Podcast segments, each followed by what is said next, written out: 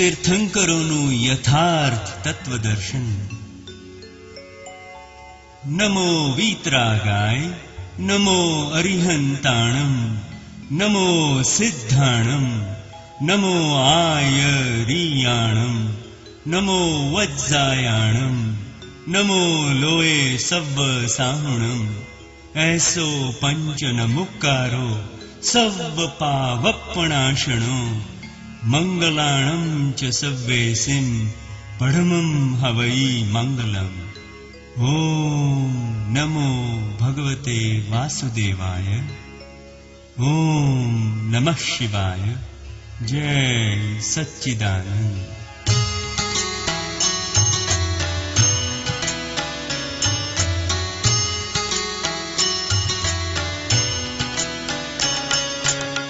विस्तीर्थंक पूर्ण भगवान् केवल ज्ञानी हरिहन्त ब्रह्माण्डि विज्ञान आतङ्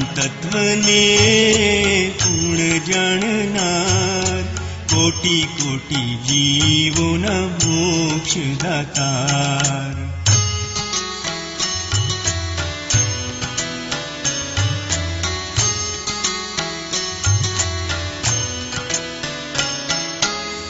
शङ्कर भगवा नासिं जय जयकार। सिमन्दर स्वामीनासिं जय जयकार। दादा भगवाना हसिं जय जयकार। दादा भगवा जय जयकार। दादा भगवा जय जयकार। दादा भगवा हसिं દાદા ભગવાન એટલે આપણી પોતાની જ અંદર બિરાજેલા પરમાત્માને સંબોધાય છે. સિમંદર સ્વામી તીર્થંકર ભગવાન કે જે વર્તમાનમાં દેહધારી સ્વરૂપે મહાવિદ્ય ક્ષેત્રમાં વિચરે છે, એમને અત્યંત ભક્તિપૂર્વક કોટી કોટી નમસ્કાર. તીર્થંકરોનું યથાર્થ તત્વદર્શન આત્મજ્ઞાની પૂજ્ય ડોક્ટર નિરુબેન અમીન આપણને સૌને હવે આ શ્રેણીઓ દ્વારા કરાવે છે. વર્તમાન અરિહંત ભગવાન શ્રી સિમંદર સ્વામીની ઘેર ઘેર સ્થાપના તેઓ શ્રી કરાવી રહ્યા છે અને અનેકોના જીવનમાં કાયમી સુખ, શાંતિ અનુભવાય છે, જે મનુષ્ય જીવનનો સાર છે. જય સચ્ચિદાનંદ. જય સચ્ચિદાનંદ જય સચ્ચિદાનંદ રિવન રાજા પાર્શ્વકુમારને શરણમાં જાય છે અને એની પાસે ખૂબ માફી માંગે છે અને કે આપના, આપને મેં હું ઓળખી ના શક્યો અને આટલો બધો આપનો પ્રભાવ ને આટલું બધું આપનું છે તો સૌમ્યતા અને આટલું પ્રેમ જોઈને મને તેમ થાય છે કે મેં ખૂબ ભયંકર પાપ કર્યું છે. માટે આ પાપમાંથી મને છોડાવો, મને માફ કરો માફ કરો અને મારા ઉપર કૃપા કરો. પાર્શકુમાર તો જન્મથી તીર્થંકર ગોત્ર લઈને આવેલા હતા. એટલે એમને તો જરાય દ્વેષ એના માટે હતો નહીં. એટલે ખૂબ જ કરુણાથી એને એમને તો ક્ષમા આપવી પણ ના પડે. તીર્થંકરોને, જ્ઞાનીઓને તો ક્ષમા આપવાનું ના હોય. ક્ષમા એમને તો સહજપણે આપવાની હોય. જેને સહજ ક્ષમા કહે છે. એમને ક્ષમા આપવાની ક્યારે હોય? તો કે જ્યારે કોઈ આપણો આપણો દોષ કરે અને આપણને લાગે કે આણે ખોટું કર્યું, આણે દોષ કર્યો છે, પછી આપણે પછી રિયલાઇઝ થાય કે ના ના, આપણે એને માફ કરી દો, આપણે છૂટીએ. એમ કરીને પછી આપણે ક્ષમા આપીએ છીએ. જ્યારે જ્ઞાનીઓને, તીર્થંકરોને ક્ષમા આપવાની હોય જ નહીં. કારણ કે એમને સામાનો કોઈ પણ દોષ, અપરાધ દેખાતો જ ના હોય. નિર્દોષ જ દેખાતો હોય. તો પછી એના ક્ષમા આપવાની વાત જ ક્યાં ક્ષમા વસ્તુ આપવાની રહેતી જ નથી. ઓટોમેટિક એને ક્ષમા વર્ત્યા જ કરે. દરેક જીવ માત્રના ગમે તેવા અપરાધો હોય તો એમને એના માટે ક્ષમા સહજપણે હોય જ. એમને વણાયેલી જ હોય. એમને આપી ના પડે. સહજ વણાયેલી જ નીકળતી હોય. એટલે પાર્શ પ્રભુએ તો એને યવન રાજાને સહજ ક્ષમા બક્ષેલી જતી શું આપણે પણ આવી રીતના આ દ્રશ્ય દર્શન આ ભગવાનનું જે દ્રષ્ટિ હતી, આવું સુંદર એમનું દર્શન હતું, એને આપણે યાદ કરી કરીને આપણા માટે કોઈને પણ ખરાબ ભાવ હોય, કોઈને વેર હોય, અંદર અંદર ઘરમાં સાસુના ઝઘડા હોય, હસબન્ડ વાઈફના ઝઘડા હોય, દેરાણી જેઠાણીના હોય, આપણને લાગે કે આ મને ખોટી રીતે હેરાન કરે છે તો ત્યાં આપણે એને સહજ ક્ષમા આપવાની હોય. એ હેરાન કરે છે એવું આપણે દેખાવું જ ના જોઈએ. આ તો આપણા જ કર્મનો ઉદય છે. આપણો જ હિસાબ છે. એના આધારે આ બધું આપણને ભેગું થાય છે. સામું તો નિમિત્ત છે. નિર્દોષ છે. અને આપણને આ કર્મમાંથી છોડાવે છે. જો આપણે છૂટું હોય, તો આપણે એને સહજ ક્ષમા આપી જોઈએ. ક્ષમા વિરસ્ય ભૂષણમ કહ્યું છે. આપણે ક્ષમા આપવાની જરૂરત નથી. સમા આપણે વર્તવા જ જોઈએ. સહજા સહેજ સમા વર્તે જ. એટલે દોષ ના દેખાય તો જ ક્ષમા સહજપણે આપી દેવાય. આપવા પણ ના હોય, સહજ અપાય. એનું નામ સહજ ક્ષમા કહ્યું છે. બહુ ઊંચામાં ઊંચું ગુણ છે. અને આ સંકિતનું મોટામાં મોટું લક્ષણ છે કે જેને સહજ ક્ષમા હોય. જ્ઞાનીઓને પણ સહજ ક્ષમા હોય. એટલે આ સહજ ક્ષમા આપણા જીવનમાં કેમ કરીને આવે? એવો આપણે આવું જાગૃતિમાં રાખવાની જરૂરત છે. અને જ્યાં જ્યાં આપણને કોઈના દોષ દેખાતા હોય, કોઈનો અપરાધ દેખાતો હોય, તો ત્યાં એના માટે આપણે સહજ ક્ષમા આપ્યા જ કરો. ક્ષમા આપણા તરફથી ક્ષમા છે. ક્ષમા અમે તમને માફ કર્યા, મારે છૂટું છે ને તમે છૂટું. આપણે ક્ષમા આપી દઈએ એટલે આપણે છૂટી ગયા. આપણે બાંધેલું પકડી ના પકડી ના રાખ્યું એટલે આપણે છૂટ્યા. જ્યાં સુધી આપણે સમાન આપીએ ત્યાં સુધી આપણા મગજમાં તો ચાલ્યા જ કરવાનું. અને મને આમ કેમ કર્યું ને એનો આમ ગુનો છે ને મારા પર મારા જોડે આમ અપરાધ કરે છે ને તેમ છે, એ ચાલ્યા જ કરીને આપણને ભૂગોટો આપ્યા જ કરે.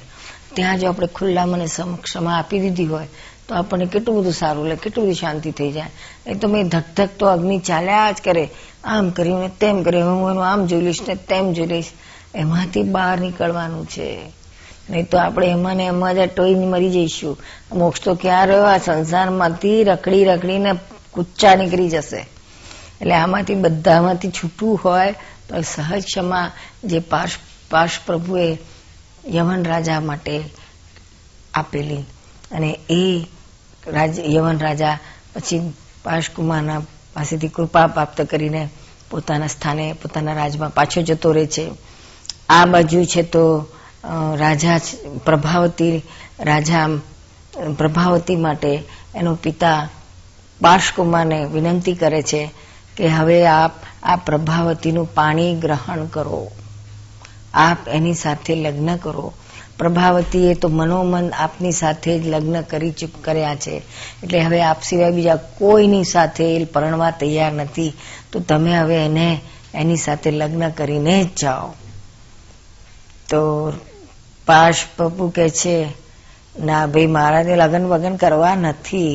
હું તો ભગવાન, મારા પિતા અશ્વસેનની પાસે આ યુદ્ધ કરીને જીતવાનું તમને તમને શરણમાં લીધેલા છે અને તમારા ઉપર આવી પડેલી મુસીબતમાંથી તમને છોડાવવા માટે, યવન રાજાને હરાવવા માટે જ હું આવ્યો હતો હું કે લગ્ન કરવા આવ્યો નથી. પાર્શ્વકુમારને ખૂબ જ સમજાવવામાં આવે છે રાજાને ખૂબ જ કે છે કે તમે આનું પાણી ગ્રહણ કરો અને પરણીને જ જાઓ. પણ પાસકુમારી એકના બે નથી થતા. એ કે છે કે મને તો મારા પિતા પાસેથી હું આજ્ઞા લઈને આવ્યો છું કે આ યુદ્ધ કરીને રેવન રાજાને હું હરાવું અને તમારા, તમને જે મુસીબત આવી પડેલી છે યવન રાજા તરફથી, એ મુસીબતમાંથી તમને છોડાવો. કારણ કે તમે મારા પિતાના શરણે આવેલા છો. માટે અમારા ક્ષત્રિય ધર્મ છે કે તમે શરણે આવેલા અને અમે હંમેશા રક્ષણ કરીએ, જાન આપીને પણ રક્ષણ કરીએ. એટલે હું તો આટલા માટે જ હું અહીંયા આવ્યો છું. અને મારે કંઈ લગ્ન બગન કરવા નથી. હવે અત્યારે આ કાળમાં જો beauty queen universal beauty queen હોય તો કોણ પરણાના તૈયાર થાય? બધા મનમાં લલચીને પરણીને જ આવે, છોડે નહીં. ત્યારે પાર્શ્વમાં તો તીર્થંકર ભગવાનનો અવતાર હતો. એનું મન જરાય ચલિત ના થયું. આખા વિશ્વમાં સુંદરમાં સુંદર પ્રભાવતી હતી કુંવરી. પણ એના, એને જોઈને પણ એમને જરાય મન એમનું ચડ્યું નહીં. અને એમને ચોખ્ખી ના પાડી કે ના, હું તો લગ્ન નહીં જ કરું. એટલો બધો વૈરાગી જીવ હતો. પછી રાજાને તો થયું કે અરે આ તો હવે કઈ પ્રસેનજીત રાજાને થયું કે આ તો કઈ વળવાનું નથી, આ કઈ કુંવર માનવાના નથી. એટલે પછી એમણે બીજો રસ્તો કર્યો. એમણે પછી કયું કિમિયો કર્યો. એમણે પાર્શકુમારને કહ્યું કે તમે મને હવે તમારી સાથે લઈ જાઓ. અને મારે અશ્વસેન રાજાની પાસે મારે થેન્ક યુ કેવું છે. એમનો આભાર માનવો છે. એટલે તમે મને લઈ, તમારી સાથે આવવા દો. તો પાર્શકુમાર કે નો પ્રોબ્લેમ તમે આવો. એટલે પછી પ્રસન્ન સેનને મળવા માટે પ્રસન્ન અશ્વસેનને મળવા માટે પ્રસન્નજીત પોતાની કન્યા પ્રભાવતીને લઈને સાથે જાય છે રાજકુમારની સાથે.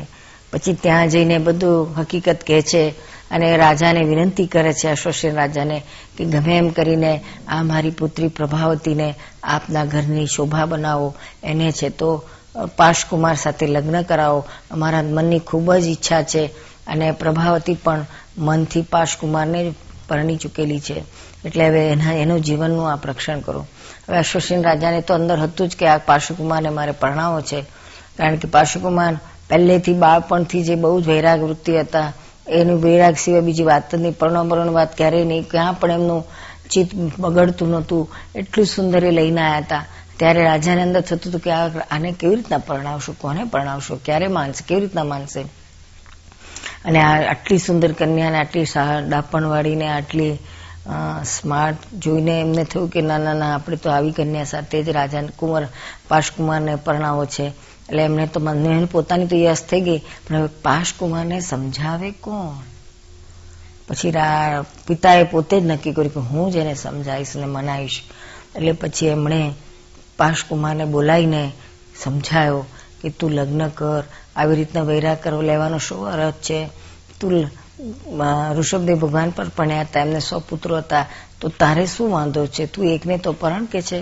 અને આ બધું વૈભવ, બધું માણ અને પછી આરામથી પાછળથી તું વૈરાગ લેજે અને દીક્ષા લેજે, જે કરવું એ કરજે. પણ અત્યારે આ થોડો સંસાર તો ભોગવ, આવી રીતના તું પરણે નહીં વૈરાગ લઈને નીકળે, એનો તો કઈ અર્થ નહીં ને. એટલે બધું થશે, તું આ કર ને પેલું થશે તને કોઈ એમાં રોકશે નહીં. આમ કરીને મનાવે છે, પછી છોટે પોતે દબાણ કરે છે કે ના, તારે લગ્ન કરવા જ પડશે.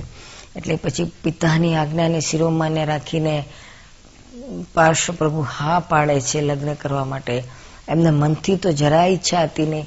લગભગ બધા તીર્થંકરો જન્મથી જ વિષયમાંથી મુક્ત થયેલા હોય છે. એમની પોતાની ઈચ્છાએ કરીને નથી પરણતા. માત્ર એમને દબાણ કરવામાં આવે ત્યારે જે રહી ગયેલું ભોગાવલી કર્મ હોય, એના હિસાબે એમને લગ્ન કરવા પડે છે. એટલે આવા ચોવીસે તીર્થંકરોમાં એક મલ્લીનાથ ભગવાન અને બીજા નેમિનાથ ભગવાન, અરિષ્ટ નેવી, બાવીસમાં તીર્થંકર અને ઓગણીસમાં તીર્થંકર મલ્લીનાથ ભગવાન, એમના જીવનમાં આ લગ્નનો ઉદય નથી આવેલો.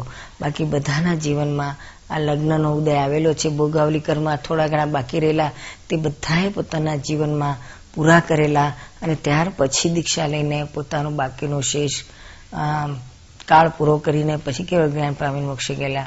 પાર્શ્વપ્રભુને પણ આ ભોગાવલી કર્મ કંઈ બાકી રહ્યું હશે અને પિતાના દબાણથી એમને છે તો પોતાના આજ્ઞા પાળી અને પ્રભાવતી કન્યા સાથે એમણે પાણી ગ્રહણ કર્યું. મા બાપને એક મા બાપની આજ્ઞા પાળવી એ જીવતી વસ્તુ નથી. દરેક પુત્ર કે પુત્રીની ફરજ છે એ પોતાના મા બાપને કયામાં રહેવું. આપણા મા બાપ આપણા હિતની બહાર તો હોતા જ નથી. એટલે એમને એમને દુઃખ થાય એવું આપણેથી ના કરાય. અને ભગવાને પોતાનો આટલો ટેક હતો તે પણ પોતાના પિતાની આજ્ઞા પાડવા માટે એમણે બાજીઓ મૂક્યો અને પિતાના કયા પ્રમાણે એમણે પોતાનું કર્મ પૂરું કર્યું અને પ્રભાવતીની સાથે લગ્ન કર્યા. પ્રભાવતીને સાથે લગ્ન કર્યા પછી પ્રભુએ પછી રાજા છે તો અગ્રસેન રાજા દીક્ષા લે છે અને જંગલમાં જતા રહે છે અને ગાદી ઉપર પાશકુમારને બેસાડે છે. અને પછી ખૂબ લાંબા સમય સુધી પાર્શનાથ પ્રભુ છે તો રાજ ચલાવે છે, ખૂબ સારી રીતે રાજ ચલાવે છે. હવે એક દિવસ છે તો રાજા, એક પ્રસંગ બને છે, રાજા છે તો રાજ પોતાના નગરમાં છુપાવે છે બધું, નગરનું અવલોકન કરવા નીકળ્યા હોય છે. હવે લોકો ત્યાં જોતા જોયું એમણે કે લોકોના ટોળે ટોળા ટોળે ટોળા નગરની બહાર બધા જતા હોય છે. તો અમને પ્રશ્ન થાય છે કે આના માટે બધા જાય છે? એટલે પછી તપાસ કરવા માટે પણ એ બાજુ જાય છે. ત્યાં ખબર પડે છે કે કોઈ તાપસ અહીંયા પંચાગ્નિનો મોટો હવન કરે છે, હોમ કરે છે અને ખૂબ ભયંકર તપ આદર્યું છે એને એટલે એ પણ ત્યાં જોવા જાય છે. ત્યાં જુએ છે તો એક તાપસ મુનિ છે તો ખૂબ તપ, ઉગ્ર તપ કરતો હોય છે. એને પંચાંગની એટલે શું? ચારે દિશામાં હો હવન કરતા હોય છે, લાકડા જલાવે બધું જ મમ્મી હોમે અને પાંચમું એ માથા ઉપર એ છે તો હોમ કરે. હવનની કુંડી બાંધીને ત્યાં આગળ છે તો માથા ઉપર મૂકીને એ હોમ કરે. આવી રીતના એ કઠોર તપ કરતો હોય છે. હઠ્ઠાગ્રહ જેને કહેવામાં આવે છે. હઠ્ઠાગ્રહે ચડેલો તપસ, તપ તપ કરતો હોય છે, પણ પૂરા જ્ઞાન દશામાં. આવી રીતના કે લાકડા બાળીને કે તપ થતા હશે, તપ તો કશાયને કાપવાથી તપ થાય છે. કશાય કપાતા હોય તે ઘડી અંદર તપ થાય છે. કોઈ ગમે એટલું અપમાન કરે, ગાળો આપે, આપણને ગમે એવા ઉપસર્ગો કે પરિશો આવે, ત્યારે અંદર આપણે ક્ષમતામાં રહીએ. ક્રોધ, માન, માયાલોભ, રાગ, દ્વેષ ના થવા દઈએ. અને સામાન્ય જરા પણ આપણે દોષ ના આપીએ. એને નિર્દોષ જોઈએ, ઉપરથી એને ઉપકારી માનીએ. તો ત્યાં ખરું તપ, અંતર તપ થયું કહેવાય. અને એ તપ થાય તો આપણને મોક્ષે જવાય, આપણા કર્મો ખપે અને આપણો મોક્ષનો રસ્તો આગળ વધે. એટલે પાર્શ્વનાથ પ્રભુએ જોયું કે, હો, આ તો તપ તપ છે, તો અજ્ઞાન તપ કરી રહ્યો છે. એટલે એમને છે તો, આ છે તો ગમ્યું નહીં, પણ છતાંય એમના હાથમાં તો કશું હતું પણ આજે બધા અગ્નિ બધા બાળતા હતા, બધા, હા, એ બધા કુંડમાં, અગ્નિકુંડમાં. ત્યારે એમને અવધિ એમની પાસે જન્મથી ત્રણ જ્ઞાન તો હતા. શ્રુત જ્ઞાન મતિ જ્ઞાન અવધિ જ્ઞાન ત્રણ પ્રકારના જ્ઞાન તીર્થંકરો માતાના ગર્ભમાંથી જ લઈને આવેલા હોય છે.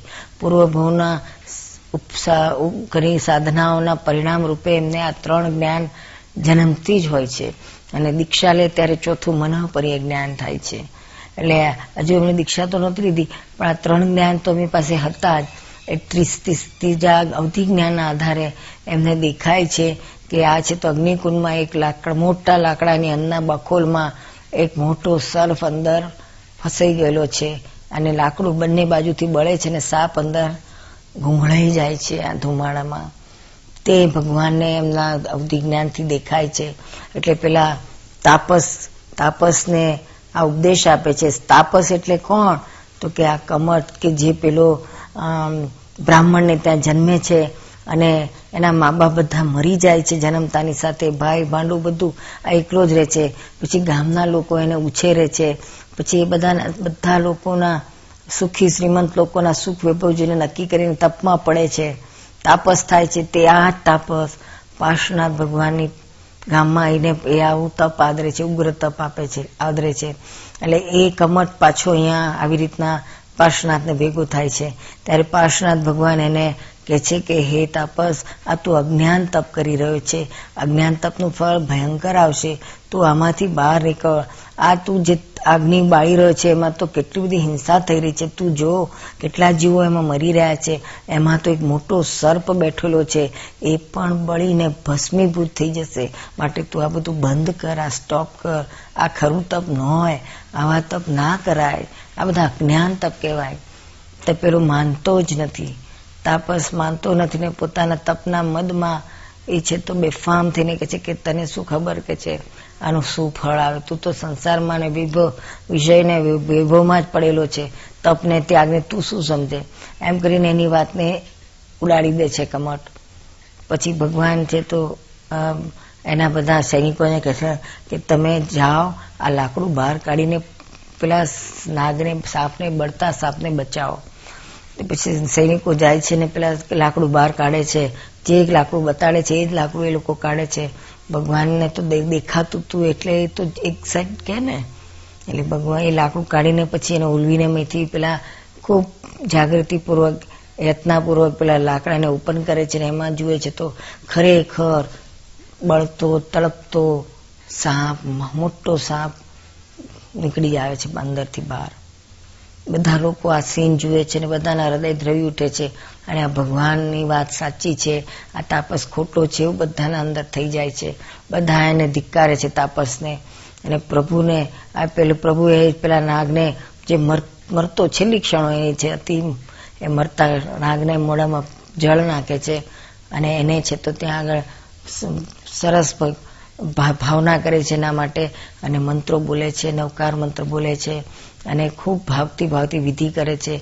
આ બધું આ બધું સાંભળતા સાંભળતા નાગ પણ આ છેલ્લી ઘડીએ એ નવકારનું સ્મરણ ભગવાનના મુખેલો નવકાર. નહીં કે ઓર્ડિનરી કોઈના, પણ ભગવાનના શ્રી મુખેથી નીકળેલો નવકાર સાંભળતા સાંભળતા એમાં તન્મયાકાર રહીને નાગ છે તો પોતાનો દેહ છોડે છે. અને એ છેલ્લી ઘડીએ એને આ પ્રભુના મુખેથી નીકળેલો નવકાર સાંભળવા મળે છે.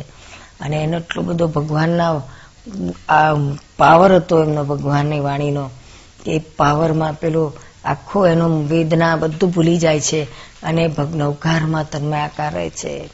નવકાર એટલે શું? એનું શું મહત્વ છે? એ સમજીએ તો કામ નીકળી જાય એવું છે. નમસ્કાર એટલે પંચ પંચ પરમેષ્ઠી ભગવંતોને એમાં નમસ્કાર થતા હોય છે. એટલે આવી રીતના બધા જેના જેને નમસ્કાર કરે એ પદના નમસ્કાર એને જાગૃતિપૂર્વક, ઉપયોગપૂર્વક થાય, તો એ નવકાર અવશ્ય ફળે. અને ભગવાનના મુખે નીકળેલું એટલે એનું ચિત્ત તેમાં જ હોય, બીજે ક્યાંય ના હોય. એટલે આ મંત્ર બોલ, સાંભળતા સાંભળતા પ્રભુના દર્શન કરતા કરતા, પાર્શ્વ પ્રભુના દર્શન, ભગવાન, તીર્થંકર ભગવાનની સામે જેનું મૃત્યુ થાય, એનું એનું કેટલું બધું ઊંચી ગતિ થાય. એટલે આ પેલા નાગને ભલે એને મરવાનો વખત આવ્યો, પણ એને કેટલો બધો ફાયદો થઈ ગયો. ભગવાનના મુખે મરતી વખતે મંત્ર સાંભળવા મળ્યો અને આંખોથી ભગવાનના દર્શન કરવા મળ્યા. એ દર્શન કરતા કરતા, મંત્ર સાંભળતા સાંભળતા નાગ દેહ છોડે છે અને આ મંત્રના પ્રભાવથી, ભગવાનના દર્શનના પ્રભાવથી એ ધર્ણેન્દ્ર દેવ તરીકે ભવનવાસી દેવ થાય છે અને ત્યાં પોતાના દેવગતિના સુખો ભોગવે છે. આ બાજુ પેલા કમઠ તાપસ તો ખૂબ ભયંકર ક્રોધમાં આવે છે. એને પોતાને જબરજસ્ત એના માટે, પાર્શનાથ માટે ખૂબ જ પાછું ભેર ભભૂકી ઉઠે છે. આટલા બધાની વચ્ચે પોતે ખોટો ઠર્યો, પોતાનું અપમાન થયું. પોતાના તપની વાહવા થવાને બદલે પોતાના તપ માટે લોકો ધિક્કારવા લાગ્યા. અને એનું એને પાછું જબરજસ્ત વેર ભભૂકવા માંડે છે. અને ખૂબ જ છંછેડીને ત્યાંથી ચાલ્યો જાય છે. રાજા પણ પોતાના મહેલમાં પાછા વળે છે. પછી આ નક્કી કરે છે, ખૂબ તપ કરું, ખૂબ તપ કરું અને ખૂબ જ ઊંચી ગતિ લઉં. અજ્ઞાન તપ કરતો કરતો એ પણ પાછો એનો એનો કાળ પાકે છે ને એનો દેહ છૂટે છે. પણ તપ એને કર્યા એટલે એને અજ્ઞાન તપના આધારે એને ગતિ તો એને દેવગતિ મળે છે. પણ એ કુતપ કહેવાય છે. એટલે કુતપ કરીને એ છે તો મેઘમાળી નામે દેવ જાય થાય છે. નીચી કક્ષાનો દેવ થાય છે. રાગી દ્વેષી દેવ થાય છે. પણ એને દેવગતિ તો મળે જ છે. એટલે આવી રીતના મેઘમાળી કમઠનો અવતાર, જે છેલ્લો અવતાર મેઘમાળીનો પ્રશ્નાથ સાથેના વેરનો છે, તે આ મેઘમાળી તરીકે દેવગતિનો હોય છે. અને આ બાજુ પાર્શ્વનાથ ભગવાન પોતાના ભોગાવલી કર્મ પૂરા થતા દીક્ષા લે છે. વૈરાગ આવે છે. દેવો બધા એમને એમને છે તો વિનંતી કરે છે. એમને પ્રાર્થના કરે છે કે પ્રભુ, હવે આ આ બધું પૂરું કરો. આ આમ મહેલોના આ બધા છે તો ભોગ બધા પૂરા કરો. અને હવે આપ છે તો પધારો. જગત આખું દુઃખોથી સડી રહ્યું છે. એટલા બધા દુઃખોમાં સડી રહ્યું છે. આપ એ તરફ દ્રષ્ટિ તો કરો. આ લોકોના દુઃખો કોણ દૂર કરી આપશે? તીર્થંકર ભગવાન સિવાય આ દુનિયાના દુઃખો કાયમને માટે, લોકોના દુઃખો કાયમને માટે કોઈ પણ ખલાસ ના કરી શકે. કારણ કે કાયમનું દુઃખ જાય એટલે શાશ્વત સુખમાં ઉત્પન્ન થાય. અને શાશ્વત સુખ માત્ર તીર્થંકર પ્રભુના દેશના સાંભળીને, એમની કૃપા પામીને, એમના દર્શનથી પણ એ પોતાના આત્માનો જગાડીને, પોતાના આત્માનું શાશ્વત સુખ પ્રાપ્ત કરી શકે છે. કેવળ જ્ઞાન પામીને મોક્ષે જઈ શકે છે. એટલે તીર્થંકર પ્રભુ જો આવી રીતના મેલોમાં રહે, તો આ બધાનો ઉદ્ધાર કોણ કરે?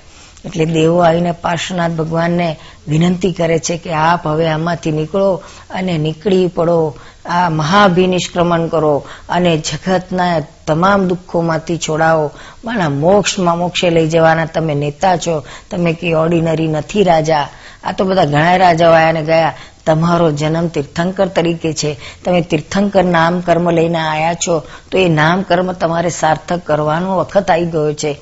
માટે પ્રભુ, તમે આવો મહાભિનિષ્ક્રમણ કરો, દીક્ષા લો અને આગળ વધીને કેવ જ્ઞાન પામીને લોકોને દેશના આપો, લોકોને મોક્ષે લઈ જાઓ. અને આ દેગોની વિનંતી સાંભળીને પાર્શનાથ પ્રભુ તરત તૈયાર થઈ જાય છે. એમને તો નિમિત્ત જ જોઈતું હતું, એમને તો આમાં ક્યાંય રસ નહોતો. પણ કાળ પાકવાનો રાહ જોતા હતા અને દેવોએ આવીને આ બધો નિમિત્તો પૂરા કર્યા અને પાર્શનાથ પ્રભુ પછી નીકળી પડે છે અને દીક્ષા લે છે, મહાભી નિષ્ક્રમણ કરે છે. પોતાનો વૈભવ, રાજપાણ, સુંદરમાં સુંદર, શાપ ડાપણવાળી એકદમ આજ્ઞાંકિત પત્ની પ્રભાવતીને મૂકે છે, બધી રાણીઓને મૂકે છે, પછી પોતાના માતા, પિતા, ભાઈ બધાને મૂકે છે. અને નીકળી પડે છે શેના માટે, તો કે પોતાનો મોક્ષ પ્રાપ્ત કરવા માટે અને કરોડો લોકોને મોક્ષ પમાડવા માટે નીકળી પડે છે. અને પોતાના બધા સુખ, બધી જ રાજ વૈભવની નાજુ કોમળ કાયાને બધી જે, બધી રીતે સાચો સાચો કરતા હતા, એ બધામાંથી એક જ ઝટકે નીકળી જાય છે. અને જંગલમાં ઉઘાડા, પગે કાળ તડકો, વરસાદ, ભૂખ, તરસ, કશું પણ જોયા વગર પ્રભુ છે તો નીકળી પડે છે જંગલ દીક્ષા લઈને. હવે જેવું દીક્ષા લે તે તરત જ મના પર્ય જ્ઞાન પ્રભુને પ્રગટ થાય છે. હંમેશા નિયમ હોય, શું હોય છે? તીર્થંકરોના, કે જ્યારે તીર્થંકર ભગવાન ગર્ભમાં આવે છે, ત્યારથી ગર્ભમાંથી જે ત્રણ જ્ઞાન તો લઈને આવે જ છે. શ્રુત જ્ઞાન, મતિ જ્ઞાન, અવધિ જ્ઞાન. આ ત્રણ જ્ઞાન તો એ લઈને જ આવ્યા હોય છે.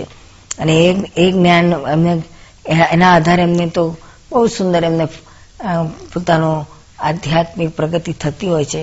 એટલે એ આધારે પછી છોટે દીક્ષા લે છે અને જ્યારે દીક્ષા લે છે, ત્યારે ચોથું જ્ઞાન મન જ્ઞાન ઓટોમેટિક જ પ્રગટ થઈ જાય. બધા તીર્થંકરોને આ આ બધાને આ ચાર જ્ઞાન પ્રગટ થવા માટેનો સેમ સી રસ્તો છે. એમાં કોઈ ફેરફાર ના હોય. એટલે જે મનોપરિજ્ઞાન પ્રભુને ઉભું થાય છે. હવે મનોપરિજ્ઞાન એટલે શું? તો કે સામાના એક કે એક મનના પર્યાયો પોતે જાણી શકે, જેમ છે તેમ એક્ઝેક્ટ એનું નામ મનોપર્યાય કહેવાય. હવે મનો સામાના મનના પર્યાયો ક્યારે જાણી શકે? કે જ્યારે પોતાના મનના એક કે એક પર્યાયને પોતે એક્ઝેક્ટ જેમ છે તેમ જોઈ શકે. પોતે અંતર્મુખ હોય, પોતાના જોઈ શકે તો બીજાના જો દેખી શકે. પોતાના ના દેખાય તો બીજાને શું જોઈ શકવાનો છે? અને જ્યારે પોતાના મનના પર્યાય જોવે છે, ત્યારે એ પોતે મનથી મુક્ત થતો જાય છે અને મનની એકદમ ક્રિસ્ટલ ગ્લાસ જેવું પ્યોર, ચોખ્ખું ચટ મન થઈ જાય છે. અને એ ક્રિસ્ટલ મનમાં સામાના વિચારોના, સ્પંદનોના પડઘા આવતા જ હોય છે. એ સ્પંદનોના પ્રતિબિંબો જ્યારે પોતે આત્મભાવમાં રહીને જુએ, ત્યારે એક્ઝેક્ટ સામાના મનના પર્યાય આવી રીતના જો દેખાય છે. આ બહુ સૂક્ષ્મ જ્ઞાનીઓએ આપેલી મનપર્ય જ્ઞાનની આ રહસ્યવાળી વાત છે અને પોતાના મનના પર્યાય જોઈએ તે જ બીજાના પર્યાય જોઈ શકે છે.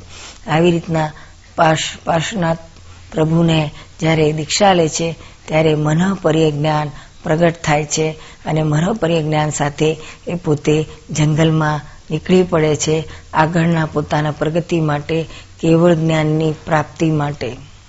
પાર્શ્વનાથ પ્રભુએ દીક્ષા લીધી અને દીક્ષા લીધા પછી મનોપર્ય જ્ઞાન ઉત્પન્ન થયું. મનોપર્ય જ્ઞાન થયા પછી પ્રભુ છે તો ગામે ગામ, જંગલે જંગલમાં વિચરવા માંડ્યા. વધારે તો એમનો જંગલોમાં જ વાસ હતો અને ત્યાં પોતે પોતાના આત્મધ્યાનમાં ઊંડા ઉતરીને કેવળ જ્ઞાનની પ્રાપ્તિના સાધનામાં ખૂબ જ ઊંડા ઉતર્યા હતા. અને પ્રભુ એક વખત એવું બન્યું કે પ્રભુ છે તો ખૂબ જ ઊંડા ધ્યાનમાં કૌશક મુદ્રામાં બેઠા હતા.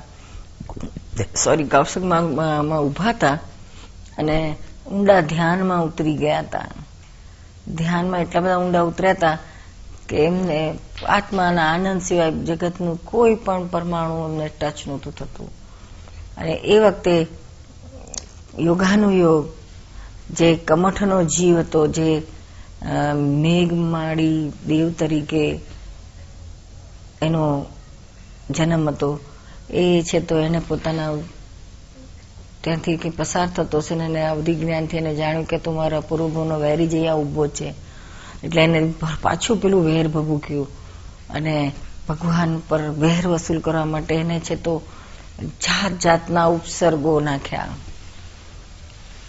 પેલા તો ખૂબ ભગવાને બીક બીવડાવે, એવા મોટા હાથી, વરુ, વાઘ, એ બધા જાત જાતના એના ઉપર ધરા. પણ ભગવાન તો એકદમ ધ્યાન મુદ્રામાં કમ્પ્લીટ સ્થિર હતા. આત્મ ધ્યાનમાં જ કમ્પ્લીટ સ્થિર થઈ ગયા હતા. એટલે એમને આ કોઈ વસ્તુ અડે એમને સ્પર્શ જ નથી થતી. પછી એને છે તો મેઘમાળી દેવ એટલે કમઠે મોટા મોટા પથરાઓ ભગવાન ઉપર નાખવા માંડ્યા. પછી ખૂબ વરસાદ, ઓહો હો, જબરજસ્ત. મોટા મોટા પાઇપલાઇનમાંથી ધોધ પડે એવા મોટા ધોધ જેવા વરસાદનો વરસાદ કરવા માંડ્યો. એટલો બધો વરસાદ વરસાયો કે ભગવાન ઊભા હતા, ત્યાંથી બધું પાણી છે તો કેળ સુધી આવી ગયું. પછી છાતી વટાઈ ગયું. અહીંયા અહીંયા સુધી આવી ગયું. ભગવાનનો મુખ સુધી આવી ગયું. ત્યાં સુધી પણ ભગવાનને કશું જ અડતું નહોતું. ભગવાન તો પોતાના આત્મ ધ્યાનમાં જ લીન હતા. એવે એવે સમયે જે ભગવાન, પાર્શ્વનાથ ભગવાને પૂર્વભૂમાં જ્યારે કમર છે તો તાપતસ થઈને ખૂબ જ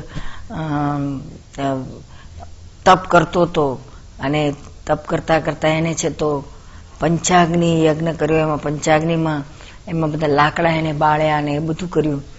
તેમાં છે તો ભગવાને જે આપણે પૂર્વે આ વાર્તા સાંભળી છે એમાં પ્રમાણે એ પછી ભગવાન છે તો ત્યાં જાય છે ને જુએ છે કે આમાં તો ખૂબ હિંસા થઈ રહી છે. તું કેમ આવું કરે છે? આ તો કઈ આ તપની રીત ન હોય. તો પેલું કે ના, બરાબર છે, તમને શું ખબર પડે? પછી કે છે કે આમાં તો એમાં તો બધા નાગ મરી રહ્યા છે, તો કે ના હોઈ શકે. પછી એમણે પોતાના અવધિ જ્ઞાનથી તો પાર્શ્વનાથ ભગવાન તો જન્મથી અવધિ જ્ઞાન લઈને જાયેલા અવધિ જ્ઞાનથી એમને દેખાય છે કે એક મોટા ઝાડના પોલાણમાં નાગ નાગ નાગીની અંદર બેઠા છે, બિરાજેલા હોય છે. અને જે એ આ લાકડા બળવાથી આગળ પાછળ લાકડું બળે છે ને વચ્ચે આ લોકો ધુમાડામાં ગુંગળામણ અનુભવે છે. અને મરણને, જરાને રાહ જોતા ના હોય એ રીતના એમની વિચારાની સ્થિતિ હોય છે. ભગવાનને આ કેવળ જ્ઞાનમાં દેખાય છે. અને ભગવાન પછી પોતાના બધા સૈનિકોને કહે છે કે આ લાકડું, આ જ લાકડું, બતાડે છે પર્ટિક્યુલર આ જ લાકડું તમે બહાર કાઢો. એ લાકડું બહાર કાઢે છે અને એને યત્નાથી એને ખોલે છે. ખૂબ જ જાગૃતિપૂર્વક ખોલે છે, જેથી કરીને આગને કંઈ ડેમેજ ના થાય. એને હર્ટ ના થાય. એવી રીતના લાકડામાંથી નાગ ને નાગણને બધાને બહાર કાઢે છે. અને પછી ભગવાન એને પાણી પાય છે. પણ એને એને છે તો, એને છે તો સુંદર એના માટે પ્રાર્થનાઓ કરે છે અને એને નવકાર મંત્ર બોલાવે છે. પોતે મોટેથી નવકાર મંત્ર બોલે છે. એ નવકાર મંત્ર બોલતા બોલતા પેલો નાગ છે નાગ ને નાગણ બધા સાંભળે છે અને આંખોથી પ્રભુના દર્શન કરે છે. એટલે કાન અને આંખ બંને સાક્ષાત તીર્થંકર ભગવાનને જોતા જોતા પોતાનો દેહ છોડે છે. કેટલા ભાગશાળી કહેવાય નાગ અને નાગણ કે ભગવાન તીર્થંકર ભગવાનના સમીપમાં, જેમના સાનિધ્યમાં, એમના મુખથી નવકાર મંત્ર સાંભળતા સાંભળતા અને પોતાની આંખોથી પ્રભુના સાક્ષાત દર્શન કરતા કરતા જેનો દેહ છૂટે છે. એ દેહને છોડવાને તો ધનભાગ કહેવાય. આવો દેહ તો કોઈ ભાગશાળીને જ છોડવાનો સમય મળે. એટલે આવી ભાગ્ય ભાગશાળી નાગને નાગણ થયા અને એ, એનું પરિણામ એ આવ્યું કે છેલ્લી પરિણતિઓ, મરતી વખતની પરિણતિઓ આટલી ઊંચી હોવાને કારણે બંને છે તો દેવ તરીકે જન્મે છે, ભવનવાસી દેવમાં જાય છે. નાગ છે તો ધરણેન્દ્ર દેવ તરીકે થાય છે અને નાગણ છે તો પદ્માવતી દેવી થાય છે. અમુક શાસ્ત્રમાં ખાલી એકલા ધર્મેન્દ્ર દેવનું જ વર્ણન છે, પદ્માવતી દેવીનું આમાં વર્ણન નથી એકલા નાગનું જ વર્ણન છે નાગિણીનું વર્ણન નથી. એટલે આ બધું ક્યાંક ક્યાંક થોડી થોડી શાસ્ત્રોમાં તરતમતા આવશે, થોડા થોડા ભેદ આવશે. હવે આ તો શાસ્ત્ર છે અને એના મૂળ પુરુષો એની વાત તો ક્યાં રહી? પણ પછી પાછળથી આ બધું ઉતારા થતા આવ્યા હોય છે, એના ભાષાંતર થતા આવ્યા હોય છે, જુદા જુદા લેખકો હોય છે. એમાં ક્યાંક ક્યાંક થોડી થોડી આમ તેમ થઈ જવાનો ચાન્સીસ છે. પણ આપણી પાસે તો આ જ આધાર છે. અને એ આધાર પ્રમાણે પછી જ્ઞાનીઓના મુખેથી નીકળેલી વાણી હોય, તો એ વાણીને આપણે વધારે પ્રમાણભૂત માનીએ અને એ પ્રમાણે ચાલીએ. એટલે મેજોરિટી બધાએ પદ્માવતી દેવીનો પણ આમાં સમાવેશ કરેલો છે કે દેવી પણ ત્યાં હતા. અને પદ્માવતી દેવી ભગવાન અને ધર્ણેન્દ્ર દેવ બે જણા એમનું છે તો ભગવાનનો બોધ પામીને દેવગતિમાં જાય છે. હવે આ બાજુ પ્રભુ છે તો, પ્રભુનો આગળ વિહાર ચાલતો હોય છે.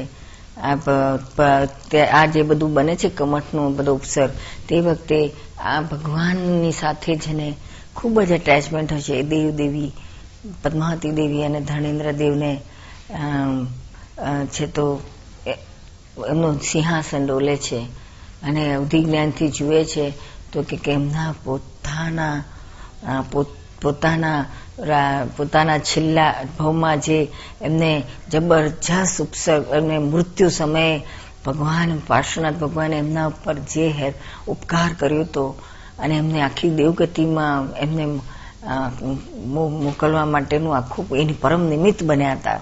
એટલે આ બંને દેવદેવીને ભગવાન ઉપર ખૂબ જ પ્રેમ હતો, ખૂબ જ રાગ હતો. અને એના આધારે એમને તરત જ અંદર થાય છે કે હો જે મારા પરમ ઉપકારી પ્રભુ હતા, એમને એમને આવું આટલા ઉપસર્ગો ભોગવવાના આવે, એમને આટલું બધું કષ્ટ પડે, આ તો કઈ રીતે સહન થાય? એટલે એમનાથી સહન ના થાય તરત જ એ તો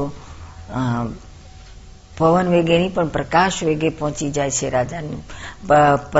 પરનાથ પ્રભુની પાસે. અને ત્યાં છે તો પાણી સુધી ભગવાનને પાણીનું આવી ગયું હોય છે લેવલ.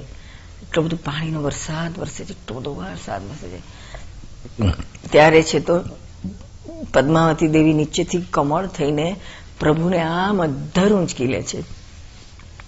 અને ધર્ણેન્દ્ર દેવ આમ પ્રભુના મસ્તક ઉપર સાત ફણાઓ કરી અને પ્રભુને છત્રની જેમ રક્ષણ કરે છે પ્રોટેક્શન આપે છે. એટલે બંને રીતે નીચેથી ઉપરથી પ્રભુ સંપૂર્ણ રીતે પ્રોટેક્ટ થાય છે. અને પેલું કમઠદેવ પછી ગમે તે અવસર કરે, પણ તેની કઈ અસર એને ભગવાનને થતી જ નથી. હવે આ બાજુ ધર્ણેન્દ્ર દેવ પેલા કમઠને દેવ મેઘમાળી તરીકેનો દેવ કહેવાતો હતો. એ દેવને પછી એ ખૂબ જ ઝાટકે છે કે એને ખૂબ ખખડાવે છે અને એને છે તો બોધ આપે છે. પ્રેમથી ખકડાવે છે. પ્રેમથી ખખડાવવાનું એ તો બહુ જુદી વસ્તુ છે, કારણ કે એને પારાવાર કરુણા હતી. એન ધર્ણેન્દ્ર દેવને કમઠ ઉપર ખૂબ જ કરુણા હતી. અને કરુણાથી એના માટે એને એટલો પ્રેમ લાગણી હતી કે આ ભગવાન જોડે આવો વેર બાંધે છે. આમ કેટલો મૂર્ખ છે. ભગવાન નવનું અવતારથી ભગવાન જોડે આવું એ કરે છે. વેર લે છે ભગવાને. દર અવતારમાં એને ખૂબ જ ક્રૂરતાથી એમનો ઘાત કર્યો છે. એટલે આને તો કેટલું બધું પોતે ભોગવે છે. છતાં એ છે તો આ સમજતો નથી. અને કંઈ પણ પાછો ફરતો નથી. માટે આના આના આના માટે એમને ખૂબ જ કરુણા આવે છે. અને કરુણાથી એ છે, તો કડક શબ્દો બોલે છે કે, હે જીવ, તું બૂજ બૂજ, આ શું તું માંડી રહ્યો છું? તને તને જરાય વિચાર નથી આવતો? તું કેટલો બધો પાપી છું? તને ભગવાન જે ચૌદ લોકના નાથ છે, એવાદી દેવ છે, જેના દર્શન માત્રથી કેવળ જ્ઞાન પામીને મોક્ષે જઈ શકાય એવું છે? અનંત અવતારના જન્મ મરણના બંધનમાંથી છૂટી જવાય એવું છે. એવા પ્રભુના આટલા બધા નવનવ ભવથી તું સાથે હોવા છતાં એક પણ વાર એક પણ વાર એમની, એક પણ વાતને તે પોઝિટિવ નથી જોઈ. નેગેટિવ નેગેટિવ નેગેટિવ જ જોયા કર્યું છે. એટલે ભગવાનનું આટલી બધી અમે, આટલી બધી તારા ઉપર કૃપા, આટલી કરુણા હોવા છતાં તું એને સમજી ના શક્યો. દર વખતે જયારે પ્રભુ તને છે તો પ્રભુને તું જ્યારે જ્યારે મારી નાખતો હતો ત્યારે પ્રભુએ ક્યારેય પણ તારા માટે આટલો પણ ભાવ બગાડ્યો નથી. ઉઠો, તને પરમ ઉપકારી માન્યો છે. ક્યાં ભગવાનની આ દશા નવ ભોથી ચાલી આવેલી અને ક્યાં તું ખાલી કારણ વગર તારી જ ભૂલથી તને ભોગવવું પડ્યું, એમાં પ્રભુને તે નિમિત્ત બનાયા. તારા પાછળ બધો જો ભાવ તે ક્યાં ક્યાં, ત્યાં બધી ભૂલો કરી છે. પહેલા પહેલા ભાવથી જોતું કે તું છે તો ભગવાનની પત્ની સાથે તે આવો વિચાર કર્યો. અને આવી રીતના તે છે તો છેતર્યા પોતાના નાના ભાઈને અને કેટલું બધું દુષ્કૃત્ય કર્યું. હવે એનું તને સજા મળવાને એને તે પોઝિટિવ લેવાને બદલે તો ઉલટો ભગવાનની સામે વેર બાંધીને એમને મારતો ગયો મારતો ગયો. એટલે તારી બુદ્ધિ ક્યાં જતી રહી? તું કેવો હદબુદ્ધિ વાળો તું હદભાગી છે. ભગવાનની સાથે રહીને તું વેરથી તું આખા તારા કેટલી વાર તું નરકે જઈ આવ્યો? તોય તને છે તો જરાય ઉપદેશ ના મળ્યો અને તું પાછો ના વળ્યો. માટે હવે તું ચેત ચેત. નહીં તો તારો કોઈ રીતે બચાવ થઈ શકે એમ નથી. હું તને કોઈ રીતે છોડીશ નહીં. અને આ બધું સાંભળતા મેઘમાળી ખૂબ જ વ્યથિત થાય છે. એનું હૃદય પશ્ચાતાપથી ભરી જાય છે. ખૂબ જ એને વેદના થાય છે. અને એટલી બધી એને અંદર પોતાના ભૂલનો પશ્ચાતાપ થાય છે. ઘર મેં આવું કર્યું.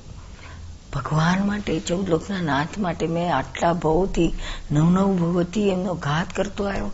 ધિક્કાર છે મારા જીવનને. આ જીવન જીવવાનો કશો અર્થ નથી. એટલે એને એટલું બધું થાય છે એટલે તો જઈને પ્રભુના ચરણમાં પડે છે, ચોધાર આંસુએ રડે છે અને પ્રભુની પાસે ક્ષમા માંગે છે અને કહે છે કે, હે પ્રભુ, મારા જેવો પાપી દુનિયામાં કોઈ નહીં હોય. તીર્થંકર ભગવાનનો મેં આટલો બધો વિરોધ કર્યો, વિરાધના કરી, વિરાધના એટલે ભયંકર વિરાધના કરી, ત્યાં સુધી કે તમને મેં નવ નવ ભાવ સુધી તમને મેં મારી નાખ્યા. ખાલી એક વે ને ક્રોધ અગ્નિથી. એ ક્રોધ કેટલો ભયંકર છે, આજે મને સમજાય છે. એ ક્રોધમાં ને ક્રોધમાં મેં છે તો મારો તો કેટલો બધો બગાડ કર્યો, કેટલી વાર હું નરકે જી આવ્યો, અને તોય પણ મેં મારો ક્રોધ ના ગયો. માટે હે પ્રભુ, હવે મારે પર કૃપા કરો.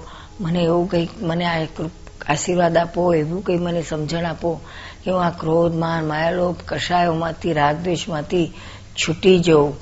અને છે તો આપ આપ જે પંથે ચાલો છો, એ પંથમાં હું પણ આગળ વધું. એટલે પોતાના ક્રોધ માટે કમઠને ખૂબ જ પશ્ચાતાપ થાય છે. આ ચાર કષાયોમાં ક્રોધ કષાય એ સૌથી પહેલો આવે છે. અને જાય છે પણ પહેલો. ક્રોધ આમ તો બોળ્યો છે, દેખાય એવો છે. પણ સામાનું નુકસાન બહુ કરી નાખે. પોતાનું તો કરે જ, પણ સામાનું ભયંકર કરી નાખે. ક્રોધ એટલે શું? એ અગ્નિ છે. આપણું આપણું શરીર છે ને, આ બધા પરમાણુનું બનેલું છે. અને આપણે ખરી રિયલમાં આપણે આત્મા છે આ જળ અને ચેતન બે તત્વોનું મિશ્રણ છે.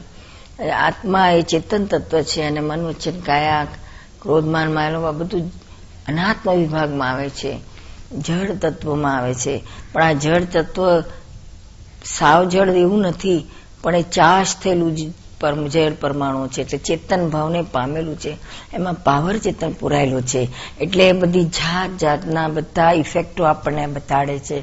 હવે એમાં આ પરમાણુઓ છે, પરમાણુઓ જુદી જુદી રીતના ચાર્જ થયેલા હોય છે. આત્મા અને આ પ્યોર જળ તત્વની વચ્ચે આ ક્રોધમાન માયા લોભની સાંકળથી આ અનુસંધાન થયેલું છે. બંનેની વચ્ચે ક્રોધમાન માયા લોભ એ મોટા નિમિત્ત બને છે અનંત અવતાર ભટકાવવા માટે.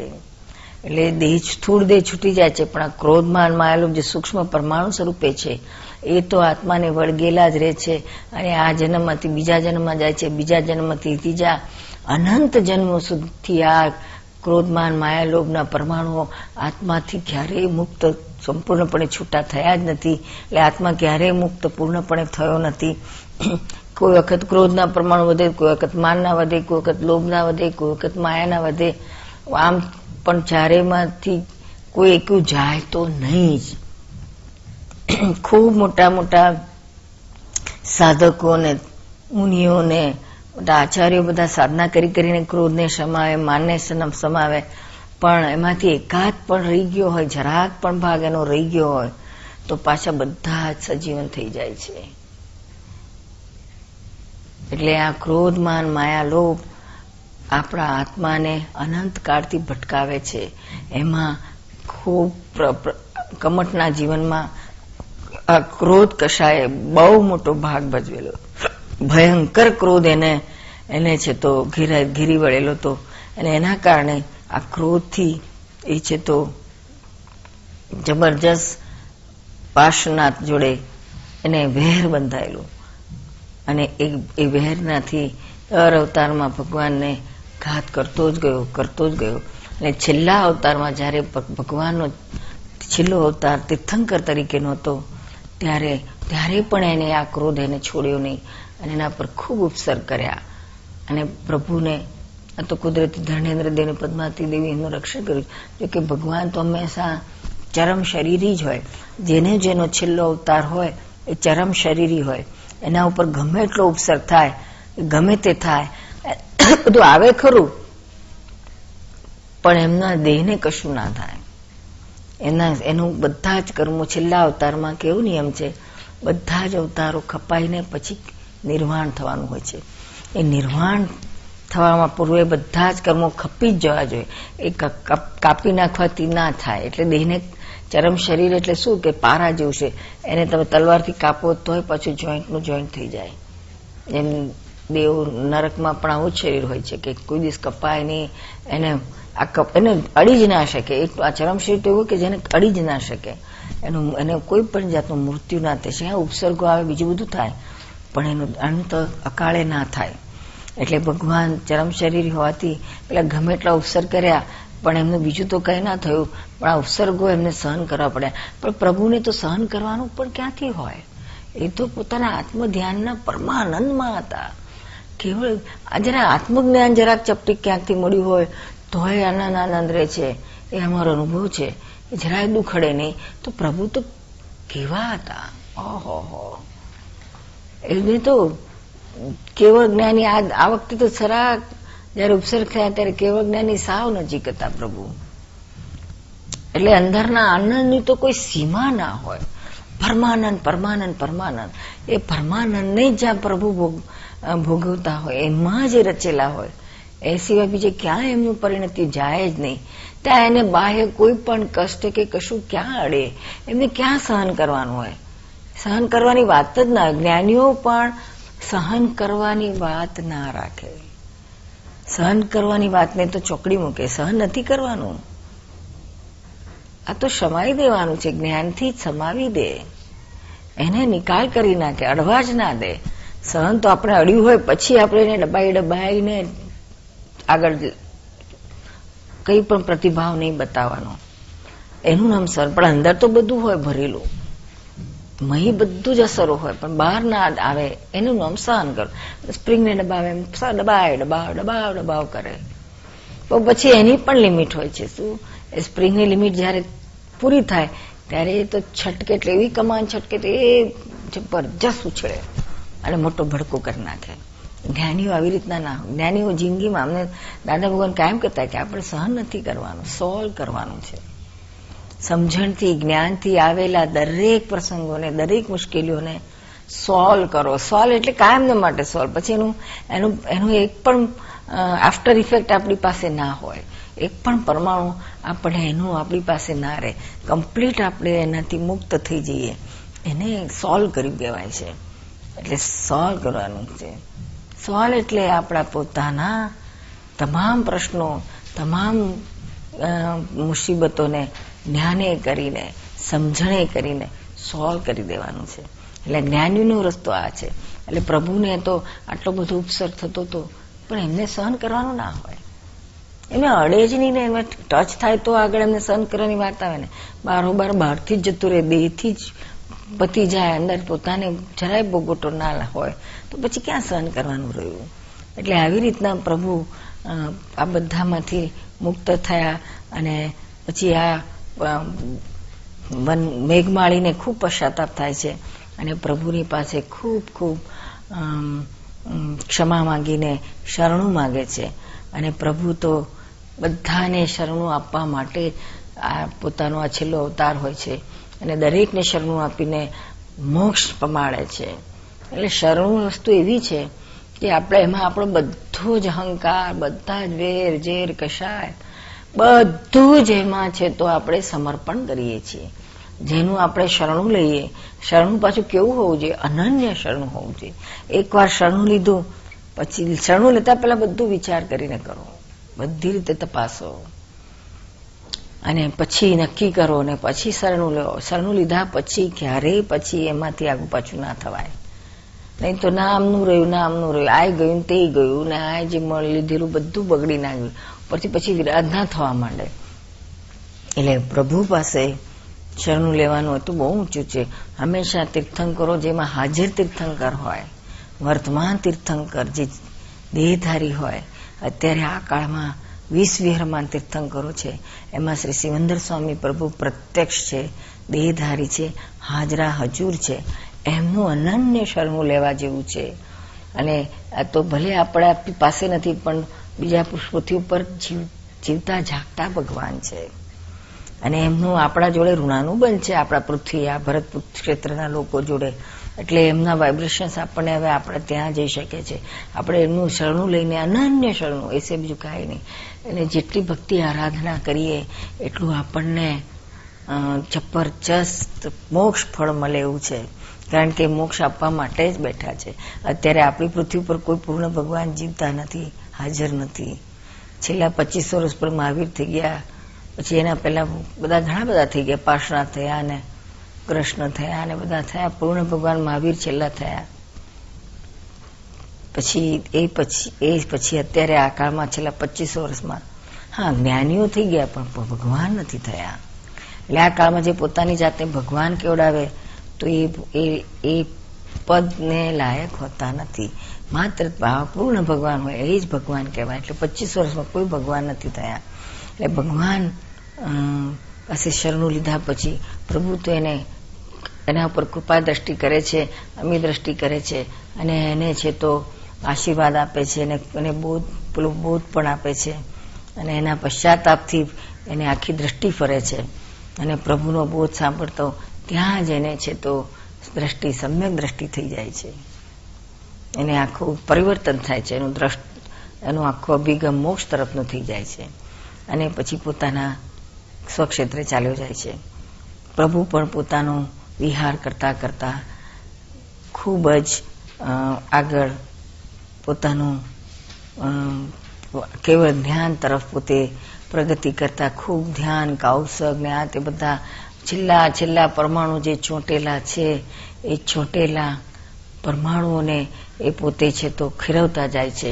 હવે પ્રભુની આ જે સ્થિતિ જોવી હોય, એમના જીવનમાં કેવી રીતે એમને કશાયને ખપાયા, તો આ ઉપસર્ગ કરતા કમઠનો અને એને જીવન એમને બચાવી લેતા, એમના બધા ઉપસર્ગોથી રક્ષણ આપતા ધર્ણેન્દ્ર દેવ અને પદ્માવતી આ પ્રસંગ બહુ જ ઊંચો છે. આ પ્રસંગ પ્રત્યક્ષ વિતરાગ તો બધા તીર્થંકરો થઈ ગયા. પણ વિતરાગતા ઉઘાડી જોવા મળી પાર્શ્વનાથ પ્રભુના આ પ્રસંગમાં કેવું જયારે ઉપરથી ધર્ણેન્દ્ર દેવ રક્ષણ કરે છે, પદ્માવતી દેવી છે તો કમળ થઈને ઝીલી લે છે, એટલે આ બંને જણા એમનો ખૂબ પરમકારી બને છે. અને બીજી બાજુ કમઠ જે મેઘમાળી દેવ, એના પર ભયંકર ઉપસર્ગ કરે છે. નવ નવ અવતારથી મારતો આવ્યો છે. એ બધું ભગવાનની પાસે તો હાજરા હજુર હતું આ બધું જ્ઞાન. એને બધું જ ખબર હતું. છતાં પણ આટલા બધા ઉપસર્ગો કર્યા, આટલું બધું પોતાને હેરાન કરે છે. છતાં પણ પ્રભુને એ મેઘમાળી દેવ માટે કિંચિત માત્ર પણ દ્વેષ નથી હોતો, અભાવ નથી હોતો. આવું કેમ કરે છે એવું પણ નથી હોતું. અને જ્યારે આ પદ્માવતી દેવીને ધર્ણેન્દ્ર દેવ રક્ષણ કરે છે, એમને બચાવે છે, તો બચાવનાર પ્રત્યે કિંચિત માત્ર રાગ નથી. સહેજ પણ એના માટે ગમવું નથી. એવા ભગવાન આ સમયે રાગ અને દ્વેષથી સંપૂર્ણ મુક્ત હોય છે, એને પૂર્ણ વિતરાગ દશા તે વખતે એમની ઉઘાડી જોવા મળે છે. પ્રભુની આ દશા જોઈને આપણને પણ હો થઈ જાય. આપણે તો વાત વાતમાં કોઈ આપણી સાથે મીઠું મીઠું બોલે તો આપણે આપણે, આપણો આપણે એના ભગત થઈ જઈએ, લો. એટલું જ નહીં, પણ એને એને આપણે ભગવાન જેવો માન્યો. હો હો અહો હો અહો હો રે. એને આવતા જ આપણા બધા પરમાણુ ખીલ ખીલ ખીલ ખીલ, ખુશ ખુશ થઈ જાય.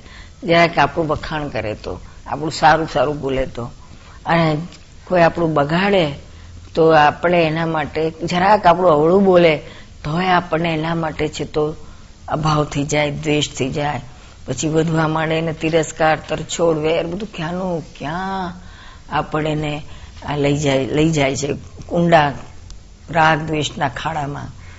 એટલે આવા ભગવાનના, આવા સુંદર પ્રસંગો ઉપરથી આપણા જીવનમાં પણ આપણે ખૂબ જ બોધ લેવાની જરૂર છે કે ભગવાન કેવા, કેવી રીતના ભગવાન થયા, પૂર્ણ વિતરા કઈ રીતના થયા?